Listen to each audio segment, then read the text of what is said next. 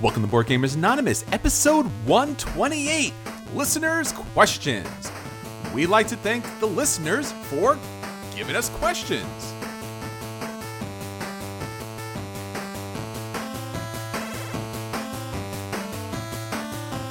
You're listening to a proud member of the Dice Tower Network, dedicated to bringing podcasters together for the greater good of gaming.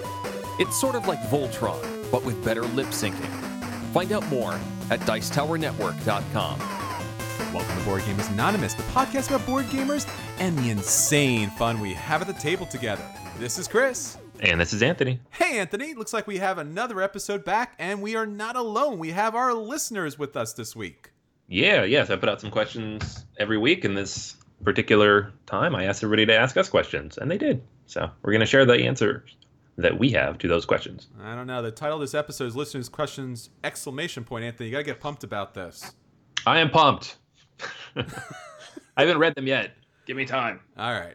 Well, hopefully Anthony gets totally pumped from your questions at the feature review part of the episode. But before we get into that, we want to get into some great games that we've been playing. All right, so with that said, let's get on to our acquisition disorders. Anthony, what do you have for us this week?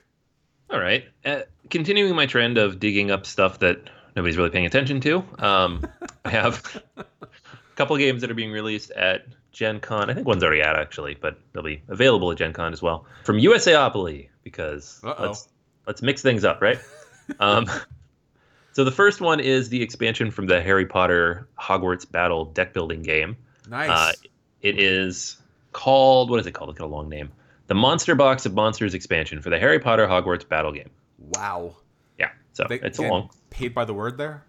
Yeah, I think there's even a second subtitle and then the third subtitle, a cooperative deck building game. So lots of words on the cover.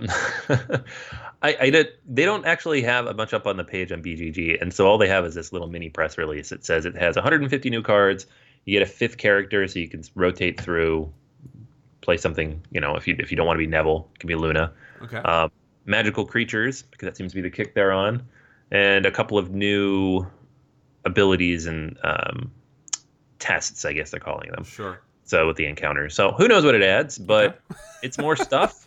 Gotcha. Uh, the original game is already kind of bloated when you get towards the end of it, so hopefully this doesn't bloat further and it finds a way to integrate or replace pieces instead of adding on to. But it'll be cool. It'll be cool if it's good. The other one I wanted to mention real quick, and this is 100% for my son, but it, it looks interesting, is Super Mario Level Up.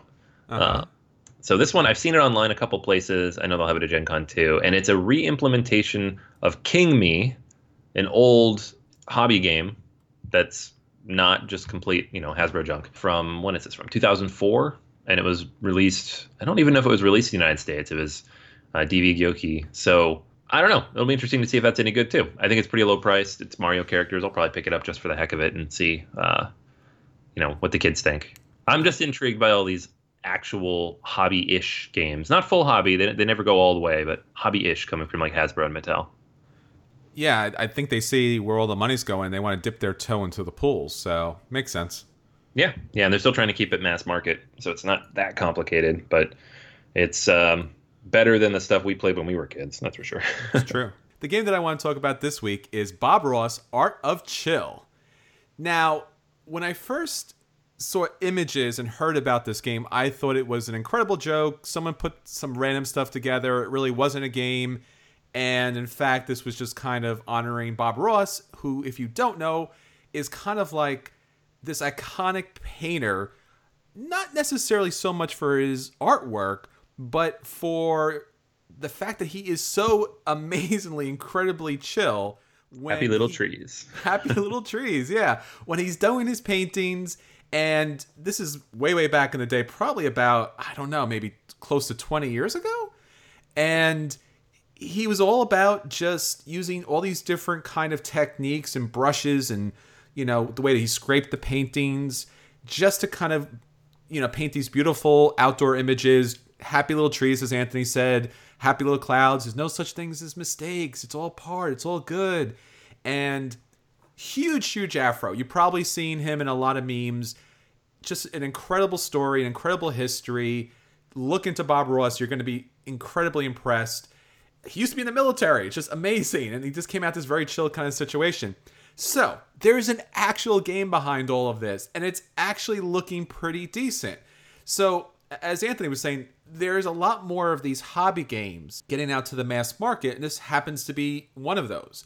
And it's not a hard Euro or an Ameritrash type of game, but it's kind of a light gateway mass market game that has Euro elements to it. So basically, what you're doing is you're kind of trying to out chill and outpaint the other characters at the table, not to mention Bob, who's also going to be interacting in this game.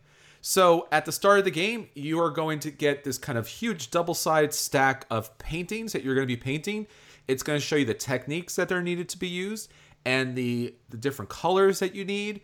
And as you're painting, as, as you're building up your little kind of tableau of paints and brushes, you're kind of learning things as you go along. So you're kind of gaining kind of abilities, kind of like in a Euro mechanical kind of way.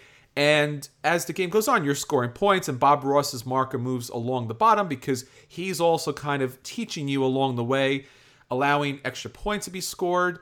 And then there's a main board in the middle that's kind of a color chart where you're racing to get to the final kind of end spot, which is the chill area. So this is a very light Euro esque game. Has a die that adds a little randomness to it, but nothing crazy, nothing insane and you are racing to the end. You're trying to beat out the other people, and you do so by painting. Uh, it's kind of fun. It's kind of interesting. And if you're a Bob Ross fan, it's very thematic. If you're not a Bob Ross fan, then this is probably good if your family is either into art or into kind of a light gateway game. This will be an exclusive at Target in October 2017. But if that's not your deal, I'm sure it'll eventually get to our online game stores soon after. That sounds amazing. Yeah, it looks really, really good, and it, it's it's pretty impressive. They put together a decent game, so I'm really happy to see that. What is Target doing these days, man? Like they'll get all these exclusives and they'll clearance them out, and then they'll get new ones, and then they'll clearance them out. I guess they're trying to find the right weight for the audience. Maybe, yeah. Like I know they're bringing uh, the Las Vegas, one of Drew's favorite games, yes. back um, as an exclusive to Target uh, from Ravensburger. I'm like, all right, cool. I mean, I'm cool with that, but it just seems uh, some of these seem almost random. Bob Ross does not seem random. It seems awesome, and hopefully sure. it's good. But some of these seem random. I know Target had an exclusive Munchkin a couple of times that friendly local game stores were not happy about those exclusives, but it's becoming more and more a thing. I know Walmart had some exclusive games at one point. Walgreens, a pharmacy with kind of like a store inside, now they're selling gateway games. You can find like Forbidden Island, Forbidden Desert, and a couple of other all right, so that's everything that we're looking forward to getting to the table. Now let's talk about the games we actually got to the table. Let's talk about gaming with BGA. All right, so cue the music. yeah, there it is. I got to play Godfather uh, a few times actually the last week and a half uh, since it came out. I think this came out. It came out a little early in the stores. It for they do this pre-release thing now. So if you have a local gaming store and they participate, CMON will send them stuff early. So they made um, an offer that they couldn't refuse, kind of deal. Exactly. Yeah. And I took them. Up, I took them up on said offer. Um, so this is The Godfather, Corleone's Empire. It is the third or fourth Godfather game in the last couple years, but it is the one everybody should have been looking forward to because it's from Eric Lang. I know uh, that guy. Yeah. Right. um, so I'm gonna I'm gonna split the review into two parts. Okay. The the actual production and theme, and then the gameplay itself because they're I don't know. I feel like it's it's important to separate these two, especially when you're talking about any cool mini or not game. Production wise, almost everything is fantastic. Every miniature is unique to each family. So you have the thugs are pretty much all the same, but then you have for every family, and there's five different families that you can play as. You have a Don, an heir, and a consigliere. Plus, you have a mini for Vito, and you have minis for the mayor, a police officer, police chief, and then something else. I forget what they are, but they're all unique and they all look really good. I get a little miniature car that moves along as a round tracker. You have a horse's head as the first player token. um, somebody who sat at the table with one time apparently had never seen The Godfather, and they're like, "Wow, this just tells me the whole plot of the movie, doesn't it?" And I'm like, uh, "Yeah, but that's your problem. Uh, the movie's 40 years old." Uh, no. So there is a round track, and it breaks it down into acts. So Act One is the wedding, Act Two is the Turk, Act Three is Sonny's murder, Act Four is the betrayal, So it kind of breaks down the beats of this of the movie for you. But that's not who this is for. This is for people like us who've seen it many many times. Mhm. The so the production all that's great. The map looks great. You got this nice map of Manhattan and little corners of Brooklyn, Queens. There, it's broken up into seven different sections. Um, they don't necessarily all correlate properly to the actual neighborhoods in Manhattan, but that's fine. The one area that the production seems a little cheap, if anything, is that all of the job cards, of which there are many, and you're going to be playing a lot of them, have the exact same artwork on them. It's all just the same artwork of of Don Vito sitting there with his cat, and it's a nice piece of art, but it's the only one over and over again. So I feel like they could have done more with that. The ally cards are all unique, though. The the actual bits and pieces of illegal goods that you're picking up, while it's all the same artwork, it looks kind of cool. It's got the strings hanging from everything. The money looks great.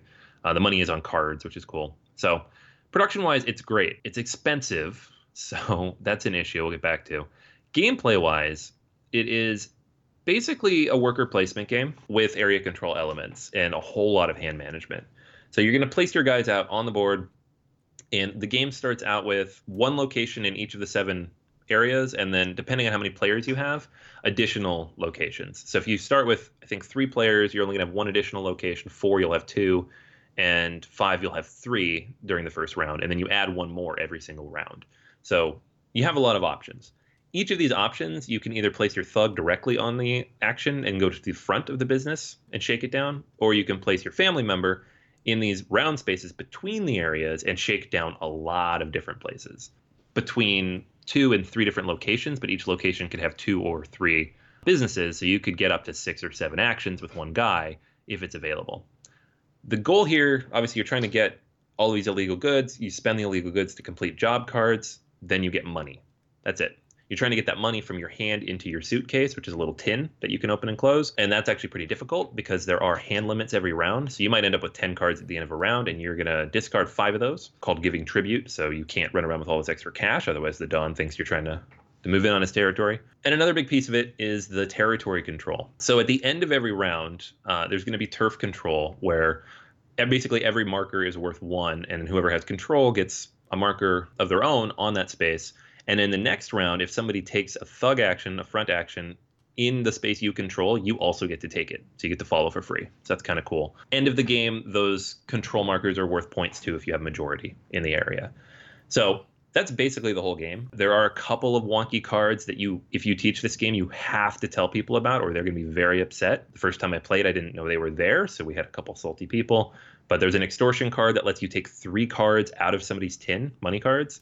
They get to choose, but if they only have five money in there, then they're giving up 15 points because money is points. Um, so you definitely want to put some ones away in your tin for when those cards come out. And then there's another card where you discard and people can take it from you, plus a few cards that kill people off, so you can get them off the board and take control of things. But it's not quite as take thatty as I would expect. Most of the cards benefit you. There's only a handful that hurt other people. And that's it. I mean, it takes about an hour, hour and a half once you get it all down. There's only the four rounds. They've all moved pretty smoothly. You get new workers in the second and fourth round, so you're always building up more workers. Uh, so you start the game with three, and then you end the game with five, and then you can recruit additional ones. So you can have as many as six. And it's it's good. It's good. I, I think it's a solid game. It's probably more streamlined than a lot of Eric Lang games. It's not overly complex. The rule book is 30 pages long for some reason, but it only took it only took like 10 minutes to read because it's just a lot of illustrations. It's a typical CMON rule book. Sure. So I like the game. I think it's good. And if it was uh, like a 40 or 50 dollar game without the overproduction on the miniatures, I would have been like, great, pick it up. It's great if you like the if you like the Godfather, you're gonna love this. It's an eighty dollar game though. Wow, Um, that's a lot. it, it's yeah, and it's just a pretty standard euro. You know, if this would be sixty bucks from Asmodee, if and then it wouldn't have unique miniatures. So I find it really hard to recommend as a purchase. Uh, for that reason, it does have a few issues. The flow is a little bit funny. The first player marker isn't that valuable, but it is one of the actions you take. The artwork is not unique enough in all the cards, considering the cost. I don't know. I almost feel like they should have kickstarted this because then they could have at least added more stuff in to justify that cost. It's it's kind of like they took the approach of their Kickstarter games with the big production, and then you don't get all the extra stuff that you would get with twenty thousand people pre-ordering it. sure. So it's tough. Play it, definitely play it. I like it. Uh, it's fun. I'm happy that I have a chance to play it, and probably will play it more. Um, you know, especially as someone who likes the theme. But eh, it's a tough to recommend on a buy. It's just uh, too much money for not enough stuff, and it's while the mechanics blend together well, it really is like worker placement, area control, hand management. There's nothing like mind blowingly new here. So don't knock over a store to buy this game. No, no. Ah. You can knock over the store to get the game. I don't know. You can try the game. I'm not condoning that, just so you know. Say I was a little disappointed. It's I think maybe my expectations were too high as an Eric Lang game. I don't think it's a bad game at all. If it was another designer, I'd be like, this is good. But you know what he's been doing lately, I was like, oh, well, this isn't all right. It's good. I hear you. I mean, I, I guess as you said, like somebody didn't know the movie, but even if you did know the movie, did you have to be Godfather? Could it not have just been generic mobster Oh, yeah. game? Yeah, it could have been anything. Yeah. I mean, it, it doesn't even have to be mobsters. It, it- they could have slapped a different theme. on. I'm like, some people say it's not very thematic. I would argue, argue with that. I think the theme works in here pretty well Sure. um, with the way things flow. But it's a euro, and because it's a euro, you're really you're moving pieces around on the board. It could have been anything. It could have been the 16th century if you wanted it to be. It's the theme to sell the game, which is great. And I'm glad there's a good Godfather game because this is definitely the best Godfather game by far. But but yeah, that's at that price point, it's it's still it's it's a play. All right. Well, I want to talk about an interesting game as well. This is Lignum, and Lignum stands for lumber. So this is a game by Alexander Huemer, and what we're looking at here is a heavy weight euro. It rates at least a 3.5 on Board Game Geek as far as weight's concerned. And in this game, it has some really complex mechanics. You're looking at I would say at the very least a two and a half hour, if not a three hour game. Now, I've been able to go through this game two and a half times, and it's a bit of a challenge, especially for new people. It's kind of like reminds me of maybe Havre a little bit as far as if you're not up to date, if you haven't gone through the game once, and then when you play the game, if you're not doing the appropriate actions at the appropriate times, you're going to have a bad time. So I would say that if and when you do get this game, you're going to want to just play through it at least once with people, the same people that you're going to play the real quote unquote game with, because I think they need to see how everything actually plays out. Now, Lignum itself plays over two years, split up amongst the four different seasons. The spring, summer, fall is going to be most of the production season, whereas the winter, you're going to have to feed your people and keep them warm. So you have a an Agricola like mechanic there, which I know Anthony's a big fan of. But Yay. feed your people, man. Feed your people. So basically, if you've played Caylus, or probably I guess a little bit more of a modern Western trail, this this board actually has a trail to it, and it's a extremely um, satisfying thematic gameplay element to you are walking around the forest, this lumber area, and kind of like in a Tokaido way, you're you're you have all these different spots you can stop at, and when you stop at those areas, you pick up those appropriate resources. So the resources in the games are extremely valuable. Money is extremely tight early on in the game.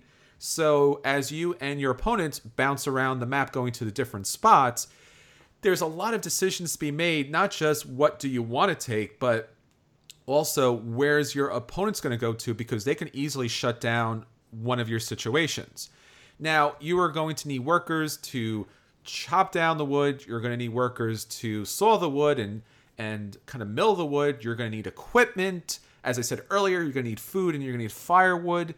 So, going around that map is an interesting and challenging process as everyone jockeys for the right positions to kind of you know utilize their strategy to the best possibility. Because what you're doing is building for the end of that year. So you're once you get around to the end of the track you finally get to the spots where you can actually cut down the lumber. So hopefully you've gotten enough workers you've got enough equipment and you get secretly to pick one of the six spots where you want to cut down your lumber. Now, the challenge is you want to take the spot that obviously has the most lumber to fell, but you don't want to end up in a spot where somebody else is also taking down lumber because now you're jockeying for that position.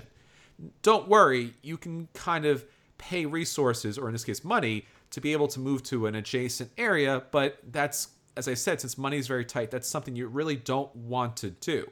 But once you do cut down the wood, you have your own special sawmill board where you can store the wood, you can saw the wood, you can dry the wood for extra victory points, and in this game, money is victory points. So as I said, money is very tight to come by, and in the second year, you're going to have more money because at the end of the year, you've sold a lot of your lumber off or your firewood. But now at this point, you don't want to give up all your money because that's victory points in the game. So there is a how build how big to build the engine and then when to kind of shut that engine down because if you have too many materials, it's not going to translate into money at the end of the game. This game is very tight, very unforgiving as far as not taking the right path or getting blocked out by other people. Now, Eurogamers tend to like to play their own games. This has a lot of interaction as far as denying other people resources and workers. The game is fun, the game is thematic, but the game is definitely punishing um, as you try to meet these certain orders, what woods they need. And I guess the last thing I want to say about this game, just generally, is the game is not colorblind friendly. So if you have any challenges with that, or your eyesight might be an issue, the pieces are kind of nondescript and a lot of the browns are kind of nondescript so you might have a little bit of a challenge with that so if you have somebody at your table who is you know colorblind i would pass on this game completely. It just would probably would not work for them. Somebody at my game table had a problem with this and we had to kind of play something else. I do recommend this game for a play but it is a significant amount of dedication and time you have to put into this game in order to get the most out of it.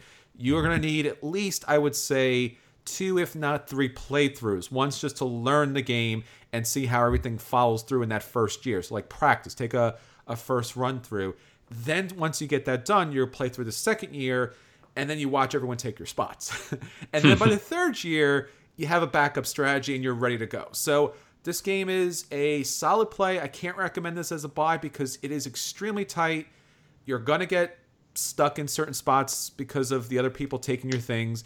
And if you make mistakes or don't plan properly early on, you're going to get penalized really, really badly at the end of the year. Oof. Uh, other than Agricola, I mean, is there anything recent you would compare it to? I mean, like I said, Caylus has a very similar mechanic where you have a pathway that you're traveling, and people can place you know certain kind of obstacles. So in this place, so in this game, they're not placing buildings down to kind of stop you or slow you down, but at the same point, if they get to those areas, you're going to get penalized. So that pathway with penalties and second guessing your opponents is very Caylus like, which is kind of a classic game. But beyond that, I would say a, I guess Agricola is probably the closest thing. So it's a mixture of Caylus and Agricola. If you love Caylus and you love Agricola, I think you'll love this game.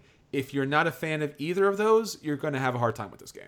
All right, so great for you, bad for me. Yeah, got it. Uh, I'm happy with this game, but it is a very painful teaching and learning process, and it's only it's only for certain gamers because it's it's going to punish you. Okay. Well, so, I will not do that then. I hate that. I hate that mechanic so much.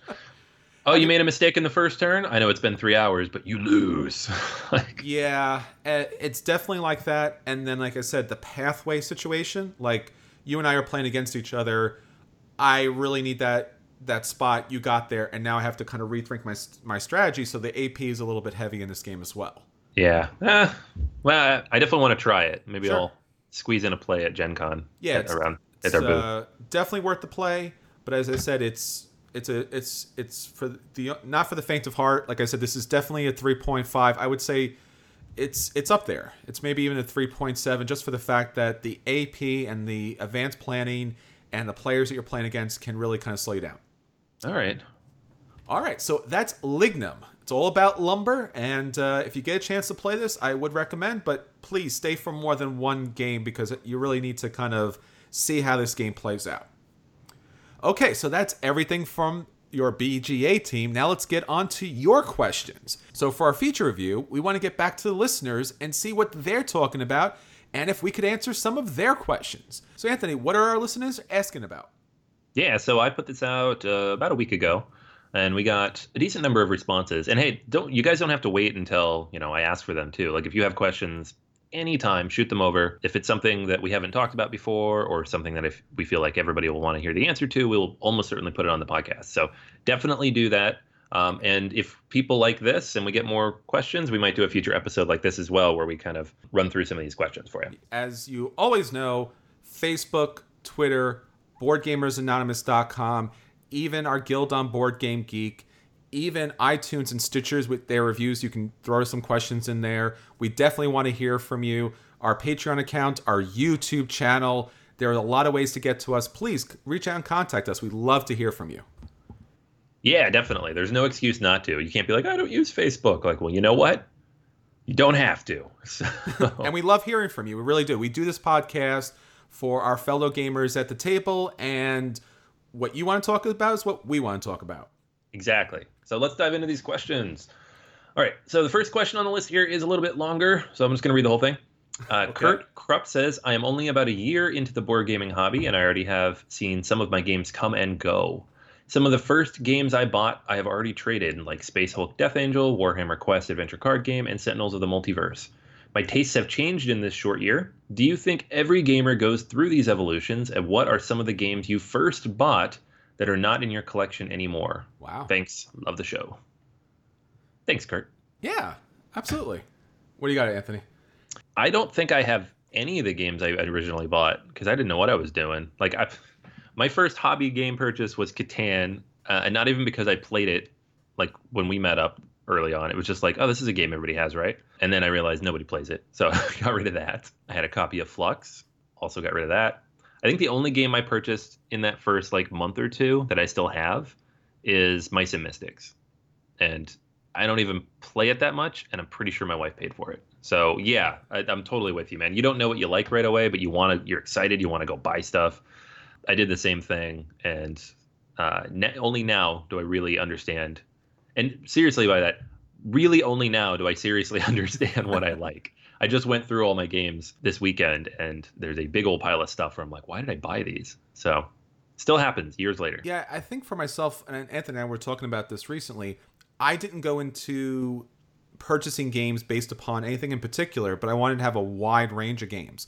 So I would say while there are games that maybe I don't get to the table much, I haven't really gotten rid of anything in particular. There are still a couple of games that are still in shrink wrap. So one day, man, one day they're going to get to the table.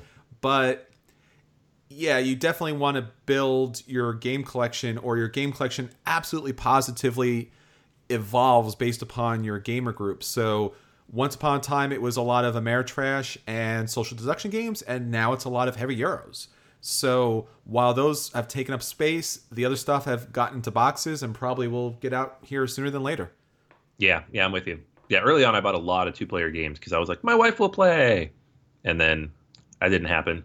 So now, honestly, if I buy games now, like with my own money, go out and like hunt down a game, it kind of has to have a solo mode to it or be something that I'm really, really excited about, like a new Stefan Feld game. Because otherwise, I don't know if I'll play it.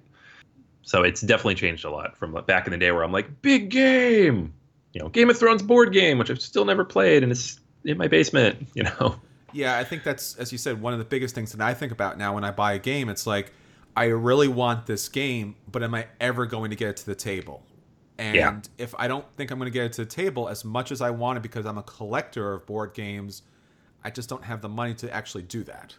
Yeah, exactly. And it's funny how long it takes to get to the point where you actually can be honest with yourself about that. Like, sure. no, I'll get this out eventually.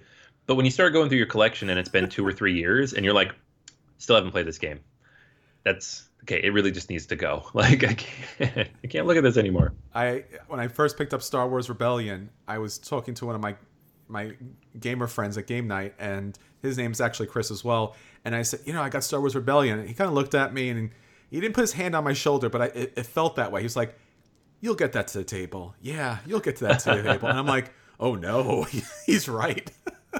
yeah, yeah. So, I I have yet to play it, and I've had it for a, almost a year now, so yeah. I understand yeah. that one. Absolutely. All right. So what's next? All right. Uh, James Fahrenkopf asks, "What was the biggest surprise board game for you? A game that either wasn't on your radar or that you didn't expect much out of, and that ended up being very interesting and/or fun." Well, I can jump into that one really simple. I think that's Railroad Revolution. I think I talked about this a while back in a review. Someone had brought to the table, and I was I had my fingernails firmly entrenched into the table because I wanted to leave, but I really shouldn't leave because I'm gaming with friends, and I don't want to play this very boring Euro game with very generic graphics. And that's just one of the billionth train games I've seen at the table. And I absolutely completely loved it and was kind of shocked and thrown by it. And yeah, I'm I can't wait to get that game back to the table. And probably on a just a little bit of side note, First Class. First Class seemed like a complete throwaway game, and I love that game. I just absolutely love those games, and that's funny because I'm not a train guy, and I know there's so many train games out there, but both of those games blew me away.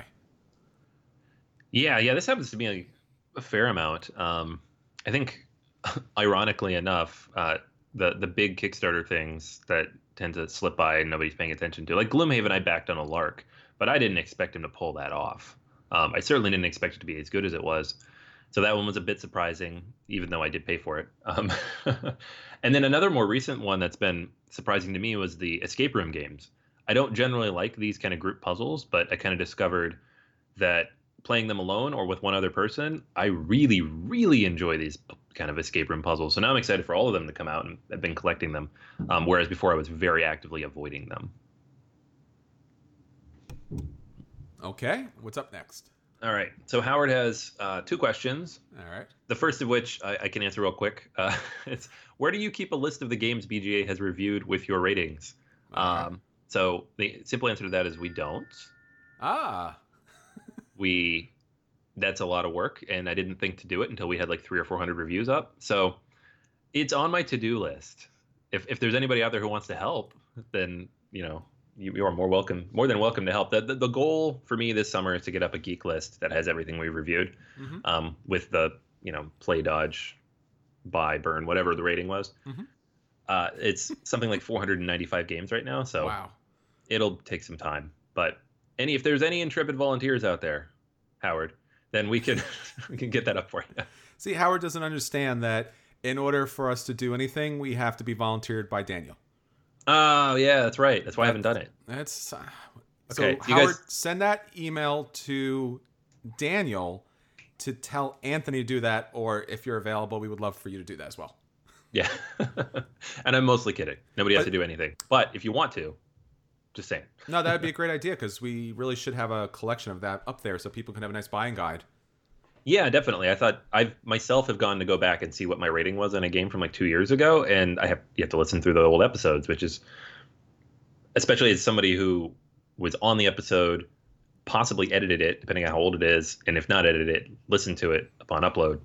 I don't really want to go back and listen to the old episodes, but sometimes you need to know if you're talking about something new or re-release. So that that'll definitely something on my to-do list for you guys. Okay. And All right. His second question. Has anyone ever beaten BGA at games they own? Uh, yeah, all the time. I, I don't think that either you or I are competitive gamers and don't really jump into the, like conventions for that. It's just we like to play the games for the games, for the game experience, and for the table experience with other people I know you and I have played competitions and we've been pretty successful with that, but generally it's not really our thing. Okay, so what's up next? All right, which board games would you like to burn? That's from Guillermo. I'll let you go first because you have more of these than I do. I gotta pull up my board game geek list for this. uh, off the top of my head, uh, geez, there, there's there's unfortunately a good number of them. I probably have two types of areas where I'm really cranky when it comes to certain games. If a game tends to be just a game experience, like, oh, I played through that. It wasn't, it didn't really need me to play. It could have played itself. That kind of burns me a little bit. And if a game is just broke, there are a lot of broke games, and thankfully I can't remember them all, all off the top of my head. I guess one that's just a little bit of both would probably be, and I know everyone's going to hate this, but Galaxy Trucker. It seems to play itself. It it doesn't really do much as far as engaging the gamer. The the actions you take are pretty obvious, and how or when your ship blows up is really kind of out of your control. So, yeah, I would say probably Galaxy Trucker is probably the best game that I would probably want to burn. Yeah, I don't know that I've ever reviewed a game that I burned. Let's see. I did review last year after Gen Con Three Wishes. That was a burn for me. It was like everybody said it was the next love letter, and it was not at all the next love letter. It was bloated and long and random, and you were guessing constantly. You couldn't actually gather enough information to make educated guesses on anything. That was a tough one for me. Won't burn it yet, but there was one game we played uh, back in February, Xia, that I was very unhappy with. so, um, and that game was one of those situations where I'm like, it doesn't matter what I do, the game just doesn't care, Sure. and I just keep blowing up. This is fun. Uh, so that wasn't very much fun. That's not because I won that game, right? No, no, no. I hated it long before you won. In fact, I appreciated that you won because you ended it. I did. I was like, how fast can I end this game? Anthony looks mad. but yeah, looking through my old list of stuff, there's really not that many burns in here for me. There's a, good number of dodges, but uh, it takes a lot for me to get that angry at a game. Trick taking games have done it before, although more modern ones tend not to because they get rid of that whole you don't get a turn for three rounds Sure. problem that I dislike. All right. So- so- Well, yeah, well, certainly we'll have to go back, as Howard said, put together that list, and you'll get to see all our burns. Yeah, yeah, which are I think four or five from Chris, like Yep. twelve from Daniel, and zero from me. There you go. Daniel burned everything. He's like, "This game is horrible. I was hungry when I played. I'm mad." Oh, okay. All right. So Connor Sutton on Twitter asked, "What is the most popular game that you don't understand why everyone likes that you think is overrated?" I can't say Galaxy Trucker again, can I? Nah, Ah, pick a different one. let's see. What's a game? Oh, Splendor. I was talking about Oh, that yeah, yeah. last week. I- Yeah, I- for- you guys out there, you gamers are brilliant gamers. I've gamed with so many different people. I adore you all. If you like Splendor, more power to you. I just don't get the appeal to it. I want to. I bought the app. I bought, you know, I spent money on this. I just I can't wrap my head around why people love this game so much. There are so many better games than Splendor. Please play Century Spice Road. It's a better game. Very much so. Yeah, for me, it's going to be Codenames. I, I talked about this last week with Word Slam, how it was actually engaging and fun, and it made me really think about Codenames. This isn't very engaging, nor is it very fun. The concept is fantastic, and it, when it works, it works well, but it almost never works well. That's really any kind of party or social deduction style game. When it works, it's great, but when it doesn't, it puts me to sleep. Okay. Um, all right, so Connor's other question is What is your favorite game that you never get anyone to play with you? Jeez. That's a rough one. I know this one. This one's Okay. easy for me. Uh, Spyrium. So this game is in my top 10. Gotcha. And I have not played it in maybe a year and a half because no one will play this game with me. I bring it to game night like at least once a month. And I know one other guy who likes it, but you really can't play the game with two people. I don't know what it is about it. Most people don't even know what it is. Sure. They just look at the cover and they're like, meh. and they just, I can't get them to play. I guess I need to do a better job of talking it up. Um, I know you've pointed out many times that the game could have used an expansion, Oh, some variability at the end. Yeah. So when playing with people who've played it before, I understand why they don't want to play. But people who haven't played it before, it's just that it's not new. Sure. So it's I've, I've missed my window on that game. It's really hard to get out now. I implore the publisher, please put together an expansion. It's a solid game. It just needs a little bit more and some something just at the end of the, of the game. And this game would probably pop with some people. Yes, yeah, I think it would be great. Oh man, it would make me so happy if they re- re-release this. Because it's it's legitimately one of my favorite games that I never ever play. Like it's the highest ranked game in my collection that I haven't played in the last year. So, ugh. Well, I would probably say, and it's it's a little strange, and, and I know it's just basically because of the theme, and that would be Rococo, mm. because it's this very opulent time in history where it's all about clothing and all this other random fanciness. So when you explain the the game to people, typically you go into the theme, and it kind of shuts people down. I don't want to play a game about dressmaking, and it's an extremely good game. It's just a fine, fine game. It has this really interesting deck building mechanic and in which when you build your deck and as you purchase cards the purchase cards come into your hand you can play them right away but you have to play your whole deck at some point. So as you pick up cards, you get to decide what order you want to play those things in.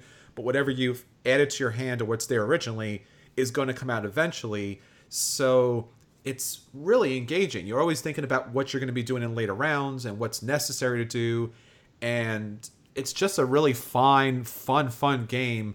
Theme or not, it's solid. And I wish more people would play that game. Yeah, I still have not played it. And I don't think it's because of the theme. I, it's probably because of the theme and other people don't bring it out. But Sure.